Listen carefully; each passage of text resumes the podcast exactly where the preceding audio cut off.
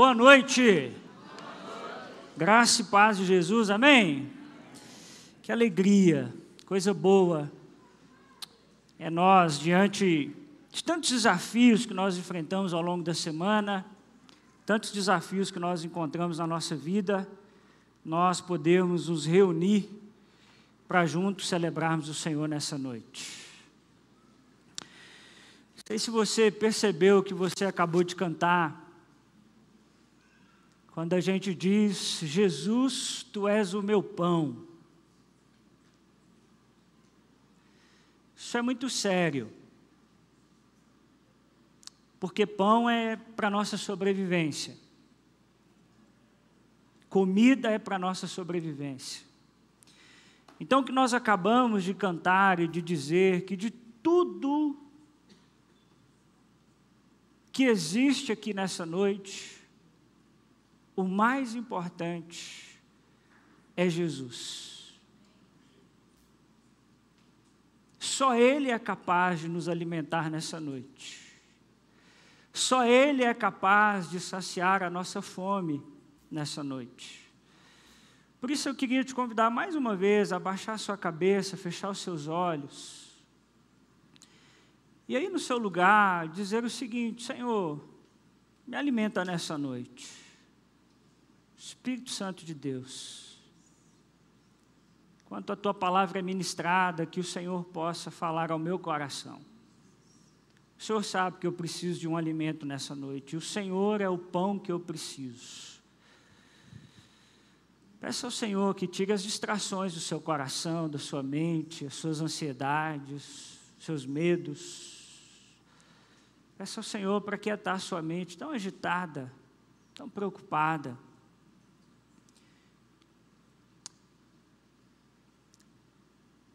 Senhor, fala ao nosso coração nessa noite, enquanto nós conversamos a respeito da Tua Palavra. Teu Espírito é poderoso, Senhor, para fazer infinitamente mais do que pedimos ou pensamos. E basta uma palavra Tua, Senhor, para o nosso coração mudar, por isso fala ao nosso coração. Tira as ansiedades, as inquietações, as preocupações, qualquer coisa nessa noite que possa vir a nos tirar a atenção, a roubar o nosso desejo de estarmos presentes totalmente aqui nesse lugar. Te pedimos assim e rogamos em nome de Jesus, o nosso Salvador. Amém e amém. Queridos, abra sua Bíblia comigo em Jonas capítulo 2. Nós leremos Jonas capítulo 2, a partir do versículo 1. Os irmãos sabem que nós estamos numa série de mensagens chamada, a respeito do profeta Jonas, né? Chamada O Profeta Desviado. A história de Jonas e a história de todos nós. Nós estamos estudando versículo por versículo desse livro de Jonas e estamos percebendo que a história de Jonas é a nossa história. Eu queria pedir que os irmãos se movimentassem o mínimo possível durante a mensagem, você evitasse, a não ser que seja um motivo de extrema necessidade, porque eu tenho certeza que Deus deseja falar poderosamente ao seu coração. Eu peço a gentileza que você deixe a sua Bíblia aberta, porque à medida do nosso sermão, eu vou lendo aí com você, versículo por versículo, do capítulo 2. Nós vamos conversar hoje a respeito desse assunto, quando tudo parece perdido. Não sei se você já passou por essa experiência na sua vida, que você diz, olha, agora parece que não tem mais jeito. Eu estou envolvido em uma situação, ou aconteceu alguma coisa em minha vida, um luto, uma perda, algo que aconteceu, que às vezes a gente parece que a nossa vida vai ficar sem nenhuma perspectiva, e é sobre isso que nós vamos conversar. Nós vimos na semana passada, meus irmãos, que Jonas não conseguiu se livrar tão facilmente da sua missão. Você se lembra que Deus dá uma missão a Jonas, pede para que ele vá até Nínive, pregar contra a maldade daquela cidade. Nínive é a capital da Síria, um povo bélico, violento, perigoso, um povo que não considera Deus na sua existência, e é esse povo que Deus levanta Jonas, que é um profeta, para pregar contra aquele povo. Mas o texto diz que Jonas vai para Tarsis. Ele vai para uma direção completamente oposta daquilo que Deus havia o chamado.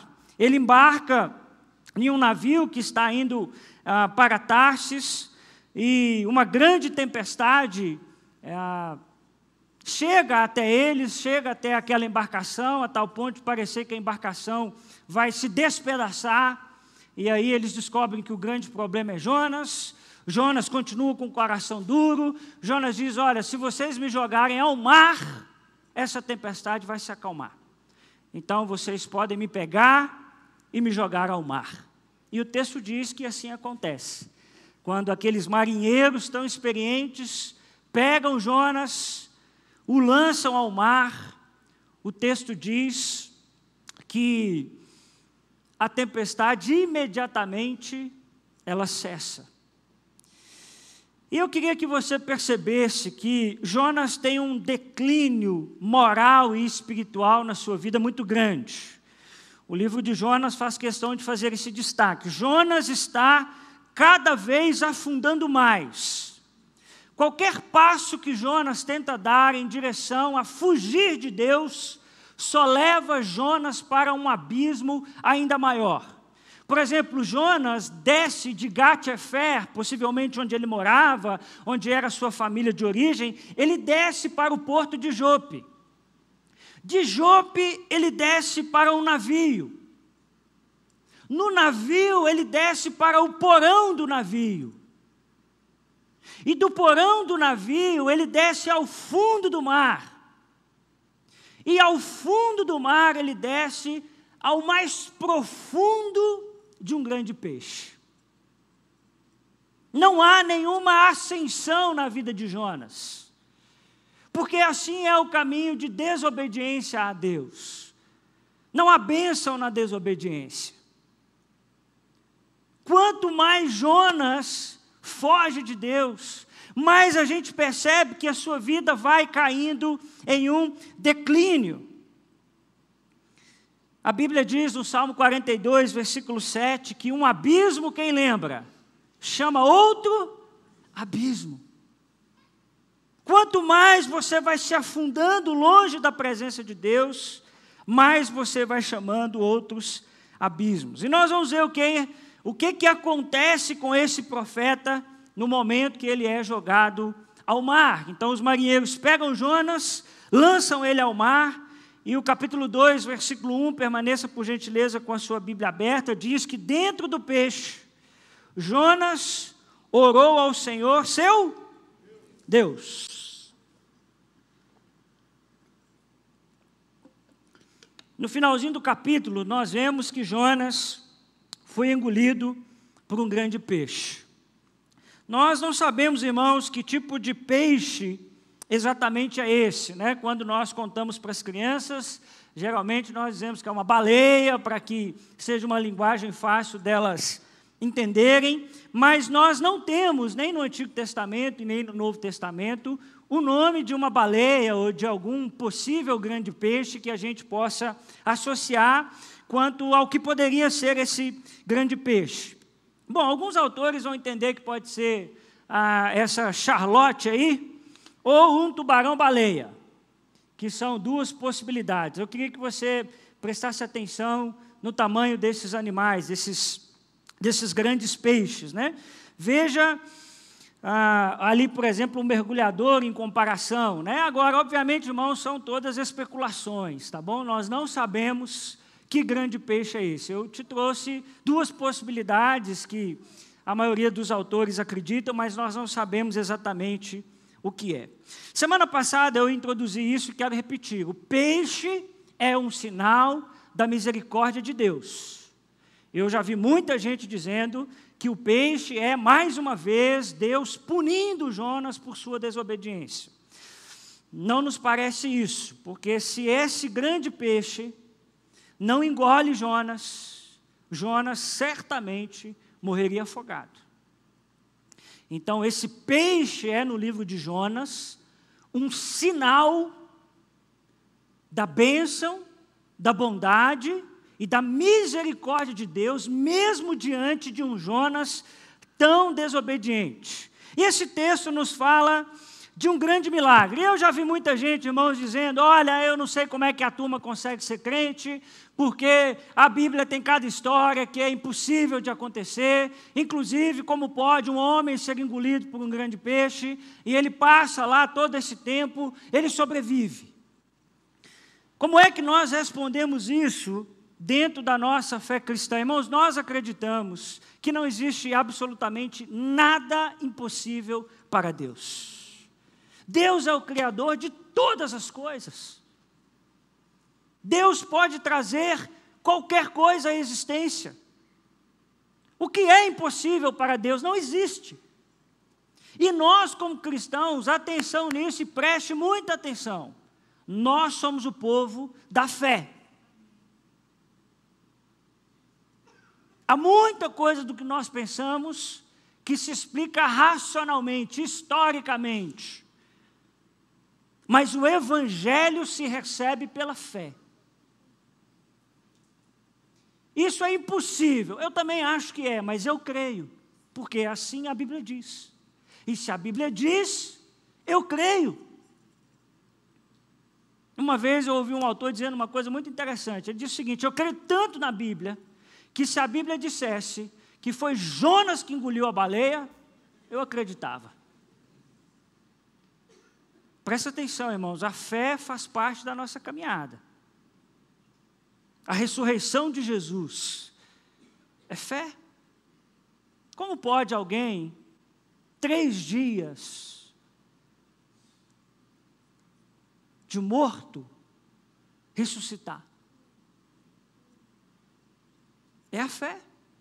Há elementos históricos, há todo um estudo de Jesus histórico, essa coisa toda, você consegue historicamente provar a ressurreição de Jesus, pela tradição, por como a história se manteve ao longo de todos esses séculos, como pode uma mentira prevalecer por tanto tempo, mas no final das contas, irmãos, o que conta para nós é a nossa fé.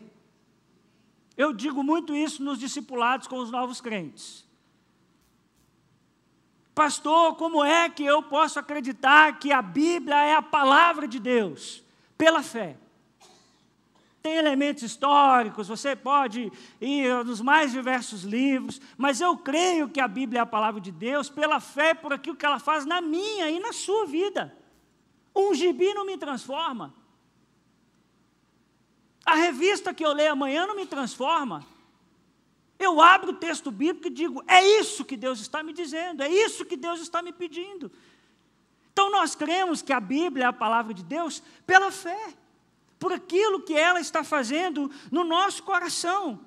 Então veja que o texto diz que Jonas foi engolido por esse grande peixe, e o capítulo 2 é importante para nos mostrar, irmãos, o arrependimento do profeta, que é um arrependimento bem meia boca.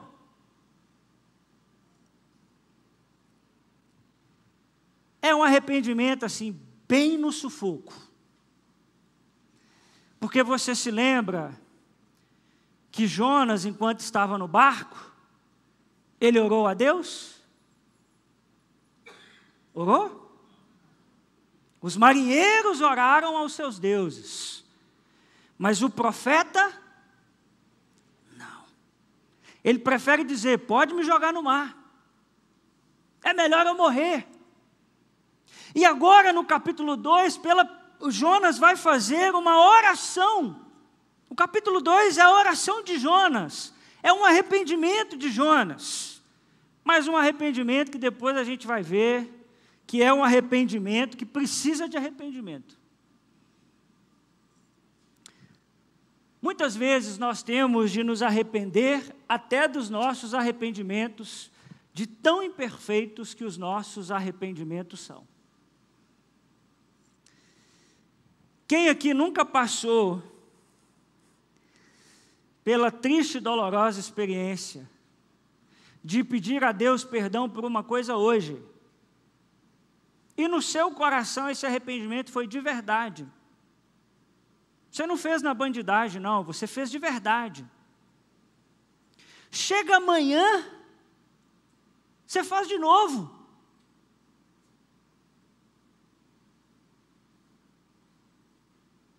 Essa é a experiência que Jonas está passando. Até os nossos, por isso que nós carecemos da graça e da misericórdia de Jesus, porque até os nossos arrependimentos, muitas vezes, eles são imperfeitos. A gente diz, agora eu não faço mais. A gente faz de novo. É um arrependimento do arrependimento. Jonas está passando por essa experiência. Vamos ver que Jonas está arrependido, mas nos próximos capítulos nós vamos ver que nem tanto. Jonas se arrepende no capítulo 2, mas vai precisar se arrepender no dia seguinte, no capítulo 3 e no outro, porque ele é um ser humano caído, assim como eu e você. Tenho dito domingo após domingo no púlpito dessa igreja, não acredite em você. Não acredite que a salvação está nas suas mãos. Leve o evangelho a sério, busque uma vida de santidade, mas agarra no sacrifício de Jesus, porque você é imperfeito. Você sai de um culto de domingo e diz, agora vai. Segunda de manhã você percebe que não vai tanto assim. No dia que o Senhor voltar, meus irmãos, e formos ressuscitados, o pecado nos deixará para todo sempre, amém? Mas até lá é a nossa luta. Constantemente buscando arrependimento dos nossos erros e dos nossos pecados. Vamos ver o que a gente pode aprender com essa oração de Jonas. E disse, vamos ler juntos lá? Em meu desespero, clamei ao Senhor e Ele me respondeu. Do ventre da morte gritei por socorro e ouviste o meu clamor. Interessante que quando Jonas cai no mar e ele começa a afundar, sente a angústia da morte cada vez mais próximo. E nesse momento Deus o salva. Bom, como Deus o salva, enviando um grande peixe para que ele não morresse. Interessante, Jonas tem um coração duro. Ele espera até os 45 do segundo tempo. Ele diz, eu não vou dobrar. Eu não vou dobrar. Eu não vou obedecer. Eu não vou. Pode me matar. Me joga no mar. Não tem problema. Mas na hora que o negócio apertou, ele diz, eu clamei ao Senhor. Eu busquei ao Senhor. Só muito perto da morte. Eu clamei ao Senhor e Ele me respondeu. Olha o versículo 3. Jogaste-me nas profundezas, no coração dos mares. Correntezas formavam um turbilhão ao meu redor. Tente imaginar essa cena, hein? Todas as tuas ondas e vagas passaram sobre mim. Jonas tomou um caldo. Já tomou um caldo arrumado na praia? Você falou assim, oh, coisa boa, hein, praia? Ô, gente, mineiro na praia é engraçado, não é não? Ó, tomou um caldo na praia, pode ir lá perguntar que é mineiro. 90% é mineiro. Nós adoramos um caldo na praia. O que Jonas está dizendo é exatamente isso. Olha, jogaste-me nas profundezas, no coração dos mares, correntezas formavam um turbilhão ao meu redor. Guarda uma coisa no seu coração, a disciplina de Deus é uma prova do seu amor por nós. Jonas tem plena consciência de que foi Deus que jogou ele no mar. Não foram os marinheiros. Embora ele pediu para os marinheiros. Mas ele diz, foi o Senhor que me deu um caldo.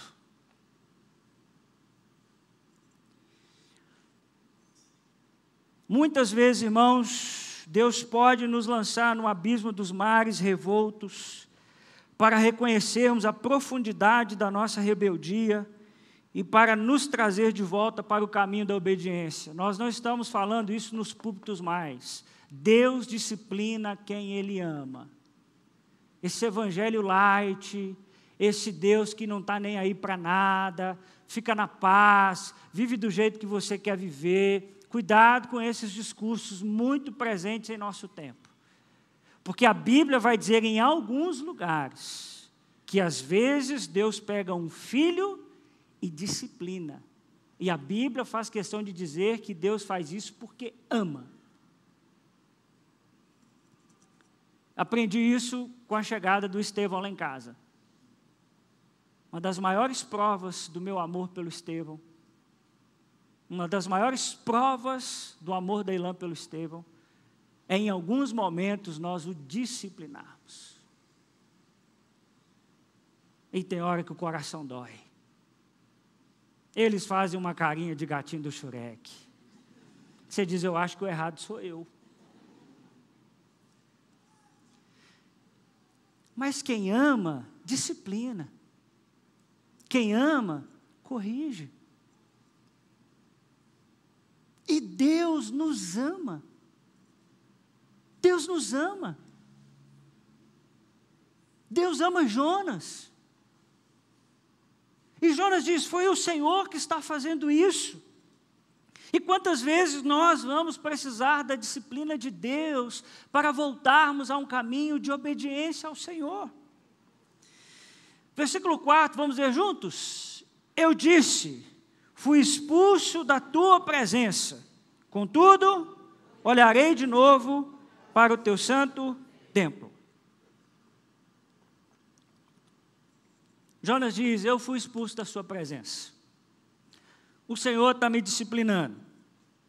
Mas, contudo, olharei de novo para o teu santo templo. Guarda uma coisa no seu coração. Aqueles que pertencem ao Senhor nunca encontrarão sentido em nenhum outro lugar. O Jonas diz, eu vou ter que voltar a olhar para o seu santo templo. Meu coração é rebelde. Meu coração é duro. Mas ele percebe que ao afundar, ele tem essa sensação de estar separado de Deus. Olha o que ele diz, eu fui expulso da tua presença.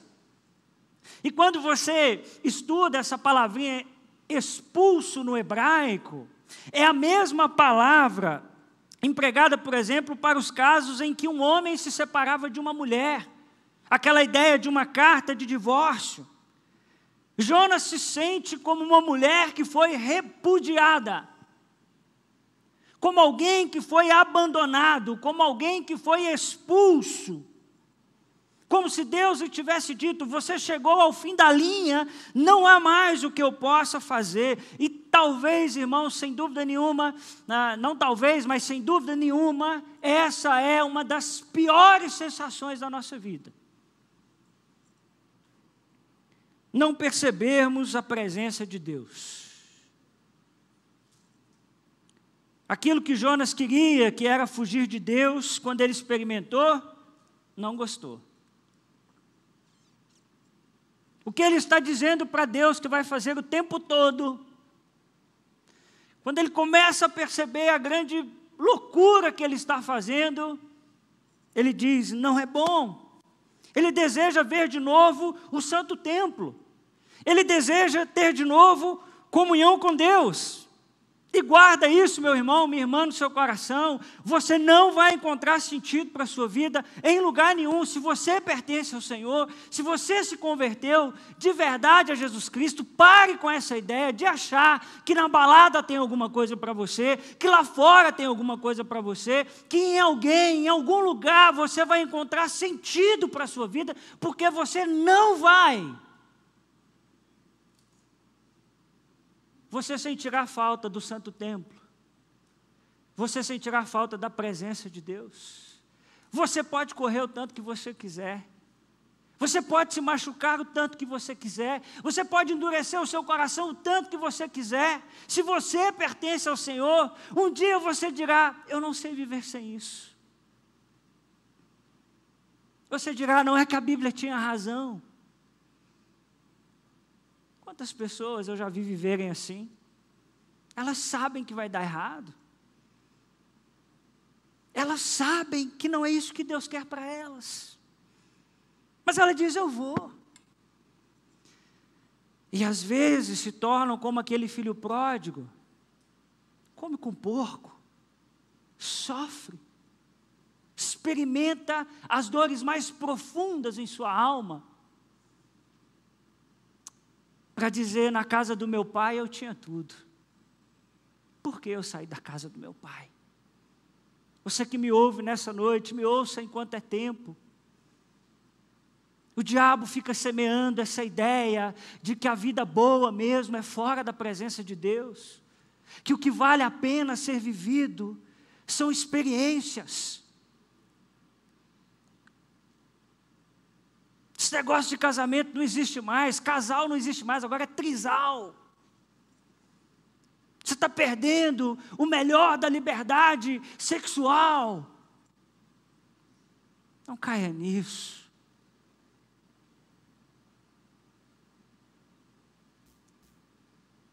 Quantas vezes eu ouvi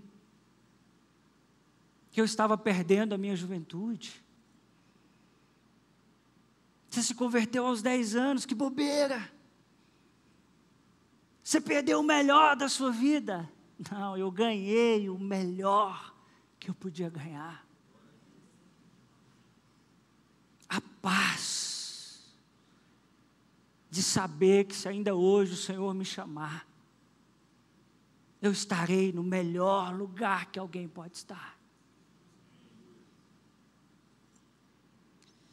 Mas Jonas continua orando: as águas agitadas me envolveram, um abismo me cercou, as algas marinhas se enrolaram em minha cabeça. Imagina essa cena, meus irmãos. Afundei até chegar aos fundamentos dos montes, a terra embaixo, cujas trancas me aprisionaram para sempre. Mas tu trouxeste a minha vida de volta da sepultura, ó Senhor, o meu Deus.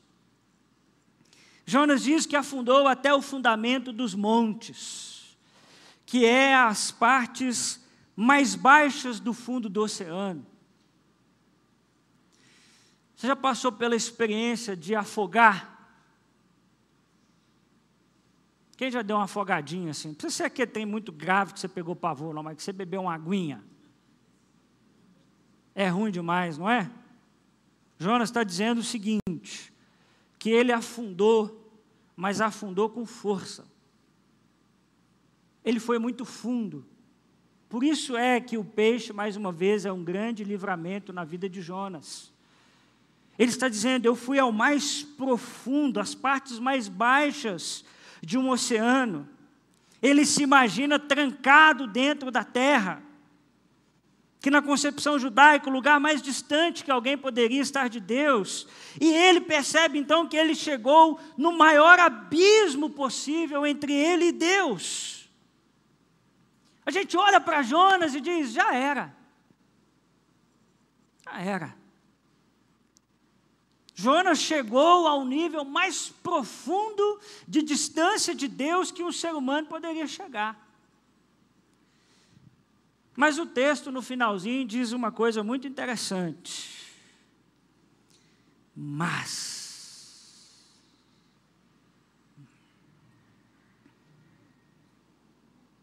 Tu trouxeste a minha vida de volta. Meus irmãos, na Bíblia existem as conjunções adversativas. Eu vou te falar, elas são uma bênção na nossa vida. É quando o texto bíblico vem descendo a lenha, mas vem uma condição adversativa e diz: mas.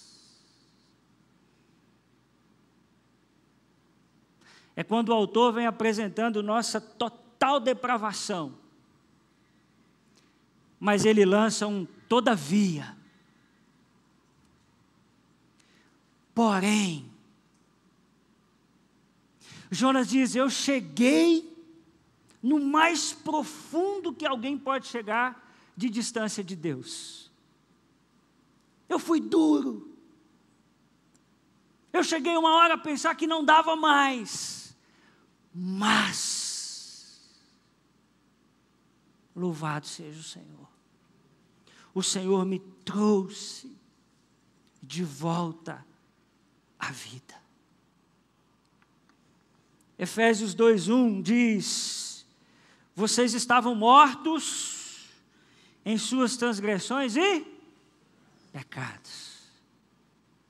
Nós olhamos para esse texto e dizemos: precisamos de uma conjunção adversativa.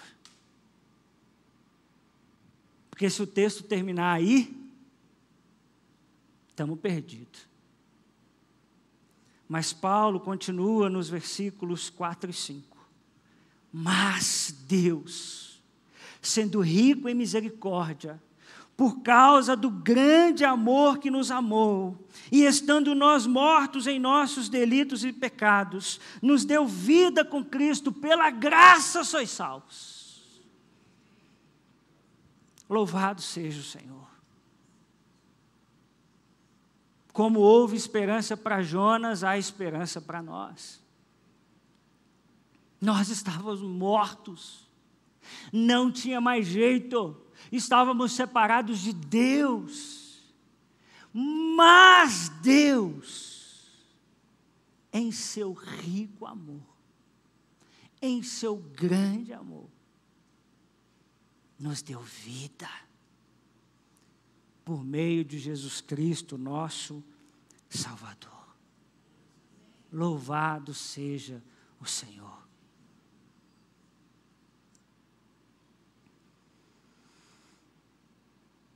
Jonas diz que o seu clamor chegou até o templo.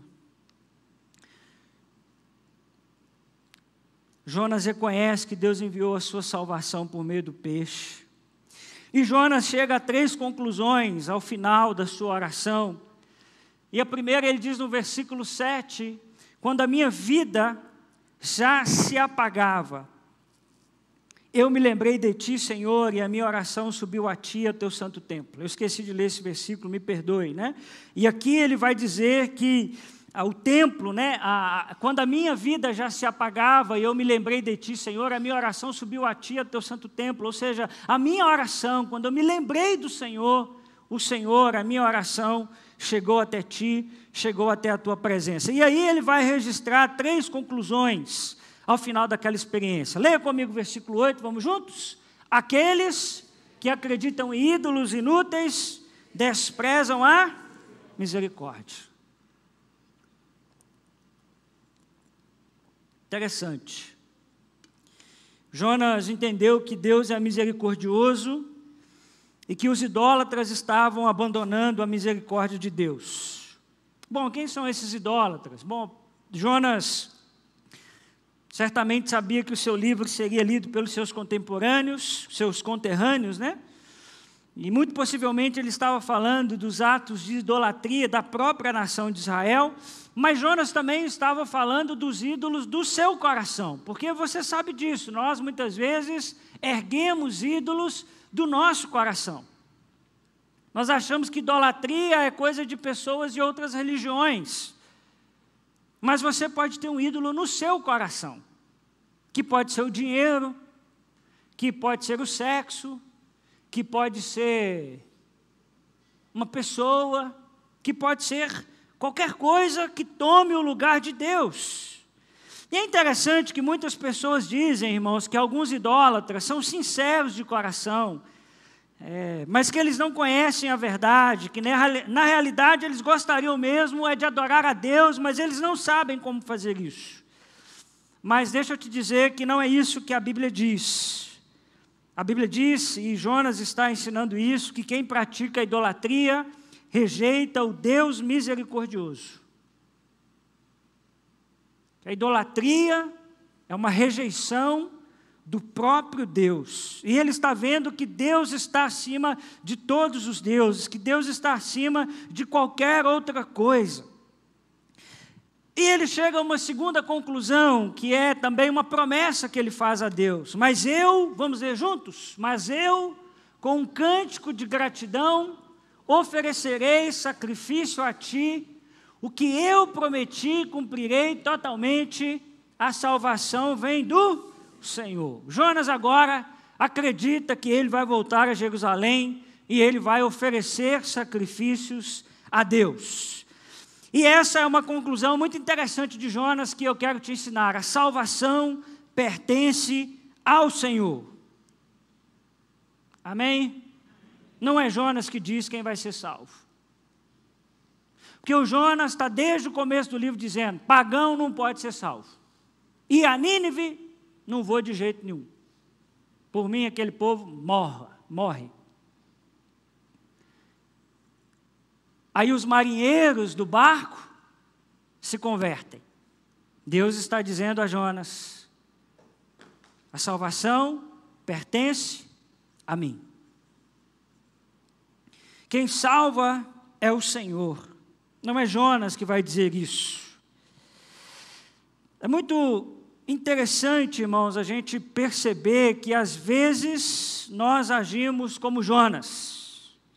Pensamos que Deus não pode salvar torcedores desse ou daquele time.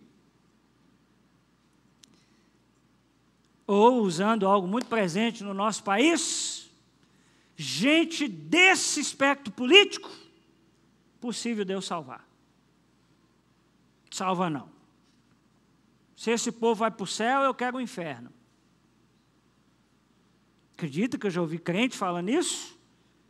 Falei, vai Zé, que você vai sentar no colo do capeta.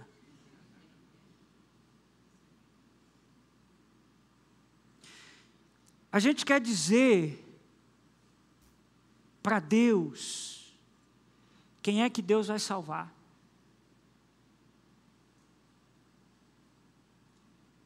Só que Deus está dizendo para Jonas o tempo todo, Jonas, a salvação pertence a mim. Muitas vezes fazemos esse tipo de distinção. Alguns de nós chegam a ficar ofendidos, porque um sujeito que fez algo errado a vida toda pode ser salvo aos 80 anos de idade. Na cabeça de muitos paira a ideia de que não é justo, porque eu sempre busquei agir corretamente, mas entenda uma coisa, a salvação pertence ao Senhor. Se aquela pessoa se converter de verdade, se ela confessar a Jesus Cristo como seu Salvador, a Bíblia diz que Deus é fiel e justo para nos perdoar de toda a iniquidade. Presta atenção, hein? É por isso que nós não desanimamos dos filhos desviados. É por isso que nós não desanimamos do marido que não é crente. Por isso nós não desanimamos da esposa que não é crente.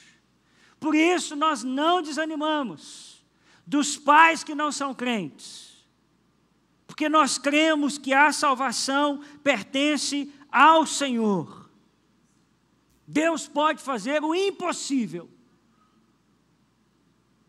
Deus pode fazer o que a gente olha e diz, eu acho que não tem mais jeito. Deus pode fazer isso com qualquer pessoa. Até aquele vizinho enjoado que você diz, não tem mais jeito. Deus podia queimar o som dele, que ele fica tocando esse negócio domingo à tarde. Amém? Tem jeito. O risco depois é ele ficar tocando música gospel e música ruim ainda. Mas tem esperança. Não há ninguém que Deus não possa salvar.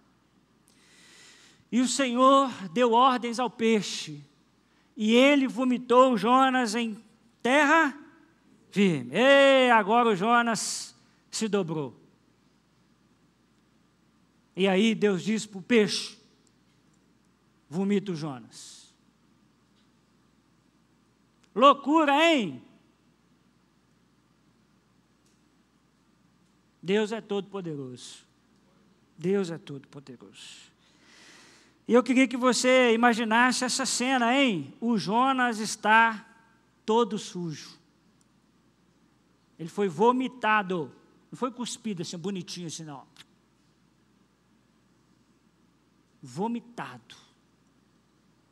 Olha onde Jonas foi parar. texto diz que Deus deu ordens ao peixe, ele vomita Jonas em terra firme. Eu quero fazer as últimas 3 aplicações muito rápidas nesse texto, para a gente terminar. Primeiro, eu quero que você entenda que Deus te ouve.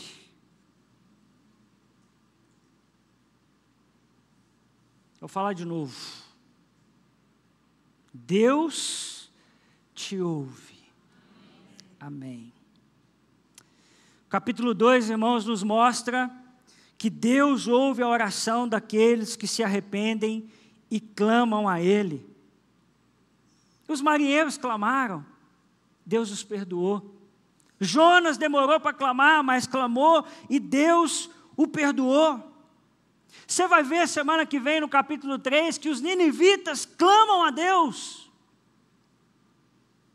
E Deus perdoou. Essa é a mensagem do livro de Jonas. Deus ouve o coração contrito e vem em socorro daqueles que o buscam com sinceridade. Eu não sei, meu irmão e minha irmã, que momento você está vivendo na sua vida. Só Deus sabe como você entrou aqui hoje. Mas eu queria, em nome de Jesus, que você permitisse que essa palavra entrasse no seu coração. Deus te ouve. Você pode estar passando o momento mais difícil na sua vida.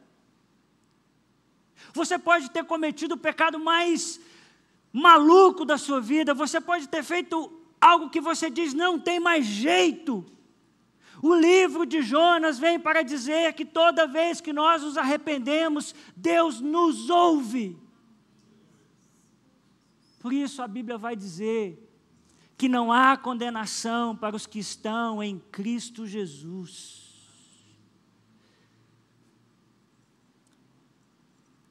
Deus é amoroso. Amém? Mas em nome de Jesus, não use a oração só para os seus momentos de desespero. Aprenda a desfrutar de uma vida de oração no seu dia a dia. Não seja como Jonas, é só quando o negócio aperta, é só quando parece que não tem mais jeito, mas desfrute da presença do Senhor e não há lugar tão fundo que Deus não possa te ouvir e te resgatar. Você pode achar que esse lugar não tem mais jeito, que Deus não te ouve mais, que Deus não te salva mais, que Deus não te resgata mais. O livro de Jonas vai dizer que não existe lugar, não existe profundezas tão grandes que Deus não possa nos resgatar. Segunda aplicação, muitas vezes Deus faz até o que nós não pedimos. Interessante. Que Jonas não pede muita coisa para Deus, mas Deus, em sua graça e misericórdia, salva Jonas. Antes de lançá-lo ao mar, lá no capítulo 1, versículo 6, o capitão do navio pede que Jonas invoque Deus. Jonas não faz isso, mas no fundo do mar, no ventre do peixe, ele resolve orar e Deus o ouve.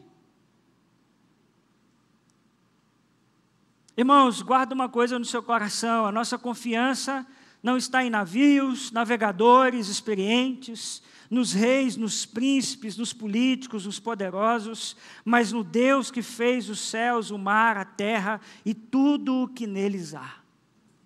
É a Ele que nós devemos clamar e confiar, não se importa qual seja a provação ou a dificuldade pela qual você está passando agora, creia que Deus pode fazer infinitamente mais.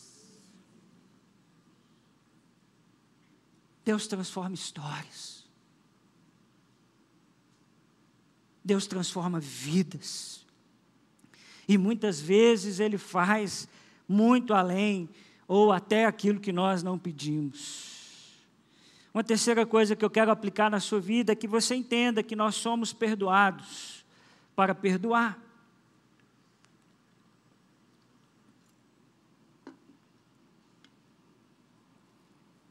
Nós veremos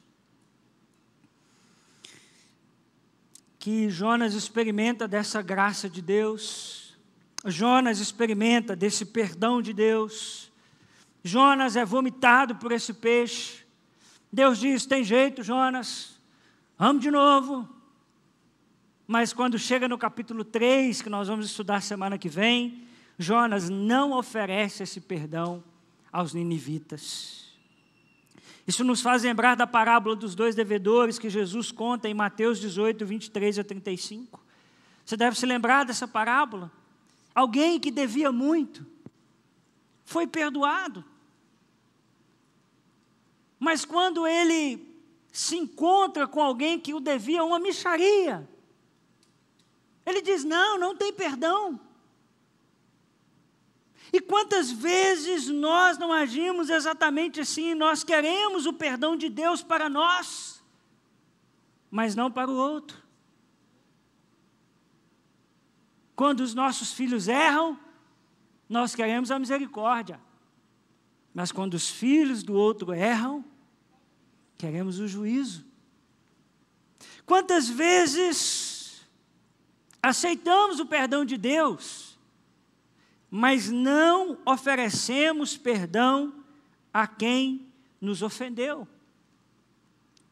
Como Jonas, queremos o amor de Deus, queremos a misericórdia de Deus, queremos o perdão de Deus, mas quando esse perdão é oferecido aos ninivitas, a gente diz, não, aí não. Em nome de Jesus, eu queria que você guardasse essa verdade no seu coração, essas verdades no seu coração. Nós vamos cantar uma canção agora, e eu queria que você fizesse dessa canção uma oração ao Senhor.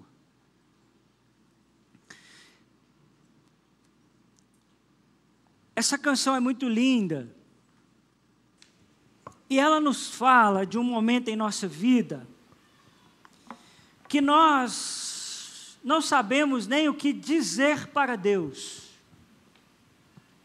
Você já passou por essa experiência? De dizer assim, eu vou dizer o que para Deus? Eu já passei muitas vezes. Muitas vezes.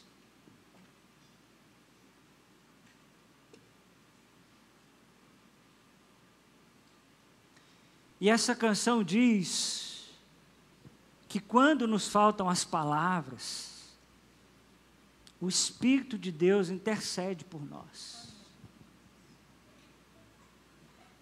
Que quando faltam as palavras e as lágrimas é que rolam,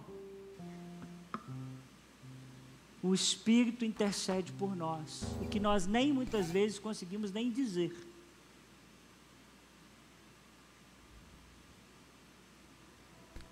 Porque talvez na sua vida você tenha vivido algum tipo de experiência que você sabe... Você tem dito, eu não sei nem o que dizer para Deus.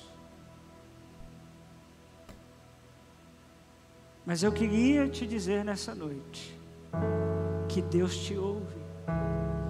Que Deus te ouve. Que não existe um mar tão profundo que Deus não possa te resgatar. Talvez você, como Jonas, afundou e afundou e afundou. Mas hoje é uma noite de um mas na sua vida. E talvez você afundou, não foi por rebeldia, não. Foi pelo mal que chegou na sua casa. Um diagnóstico, uma notícia, um desemprego, uma angústia.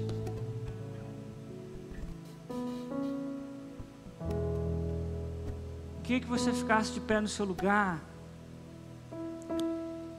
e você permitisse que essa música fosse uma oração do seu coração nessa noite.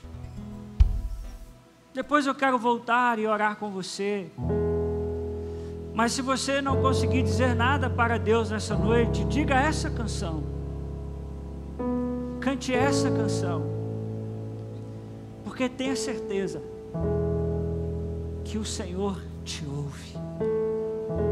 Vamos cantar isso em nome de Jesus, amém.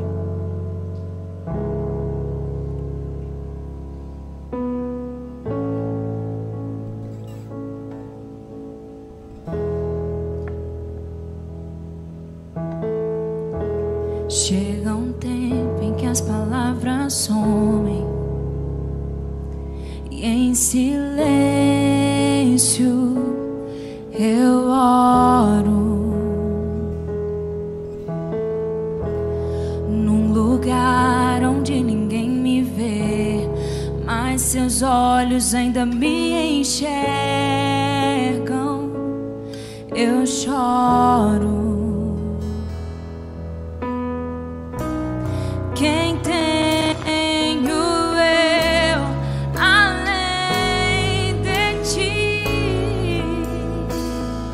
Espírito Santo, diz em meu lugar aquelas palavras que eu não sei falar.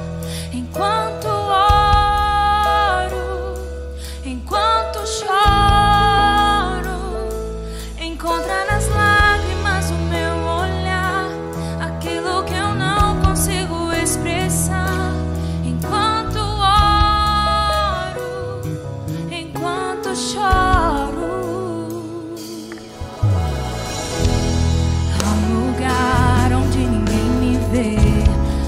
seus olhos ainda me enxergam.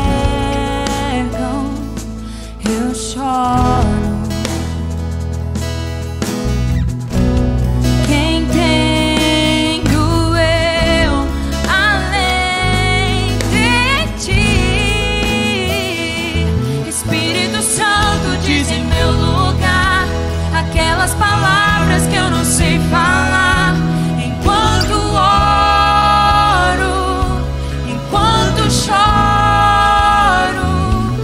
Encontra nas lágrimas do meu olhar aquilo que eu não consigo expressar.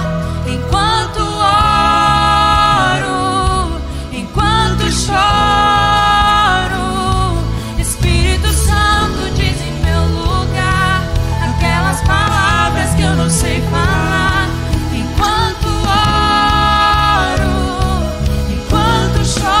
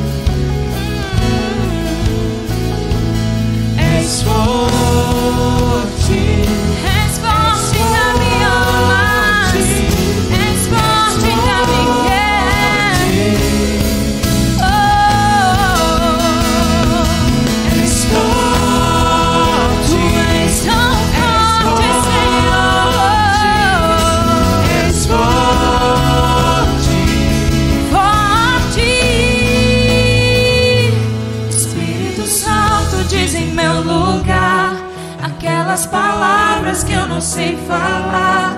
Enquanto oro, enquanto choro, encontra nas lágrimas o meu olhar, aquilo que eu não consigo expressar.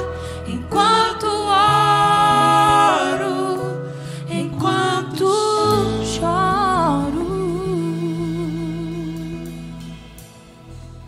Você se lembre que na sua fraqueza Deus é forte.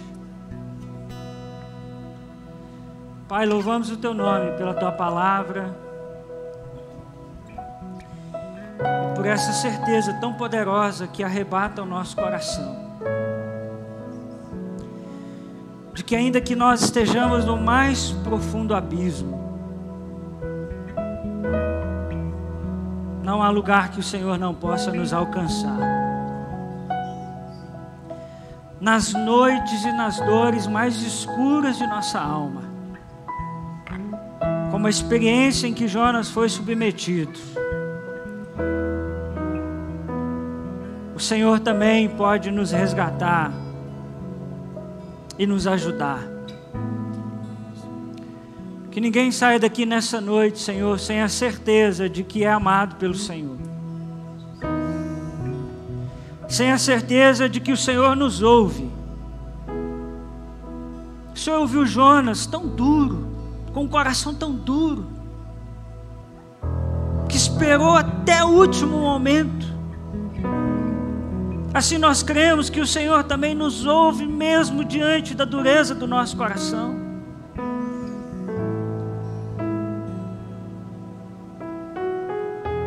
E ao coração, Senhor, dos meus irmãos, que faltam palavras, que o Espírito Santo de Deus nos ajude.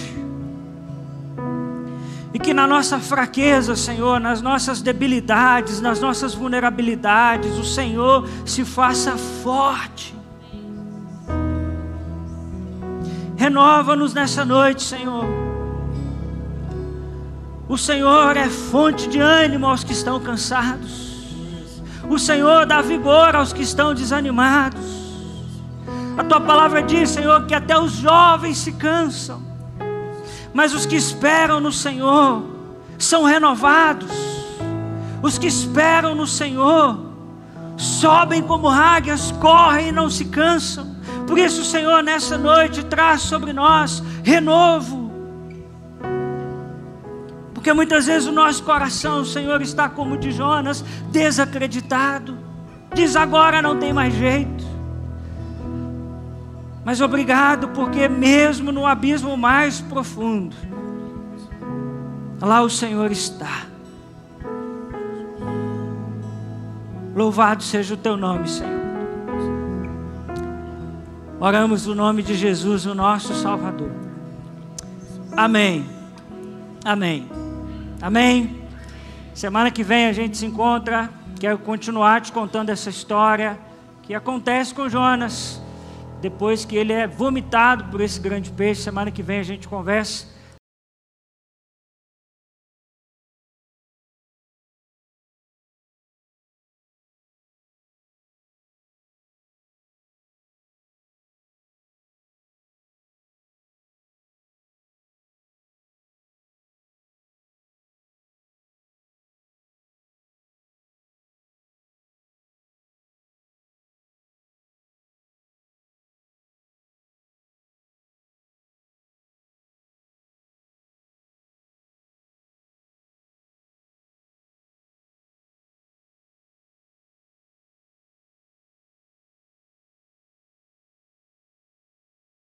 Paz em nome de Jesus.